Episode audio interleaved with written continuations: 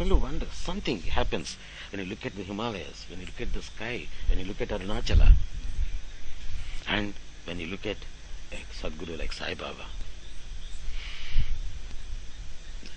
What you experience first is your mind is totally focused on that greatness, the magnificence of Him, that you become so small.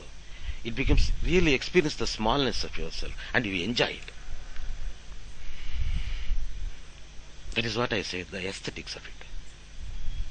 Don't measure it. Usually the smallness, being so small, that should give you a negative impact on you. That is belittling, insulting to us. But there we are not experiencing it as something insulting, crushing.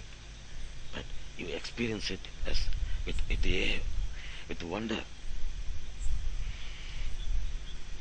And you feel insulted even to touch at the feet, to become a dust at the, underneath his feet. And one feels happy about it. That is the experience of the Guru. Guru means big. That is actually what we are focusing is not only the bigness, there is an interaction. The bigness and the smallness of ourselves. It becomes so small, so the more and more you experience the, the bigness, it becomes so small, becomes so iota. And it slowly it withers away. It vanishes. It is not there. Compared to that, it is nothing, we say. Not even an atom.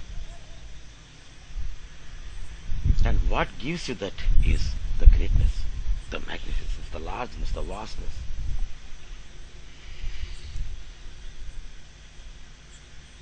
Of the Guru. That should give you an aesthetic enjoyment, happiness, and there is no room for suffering.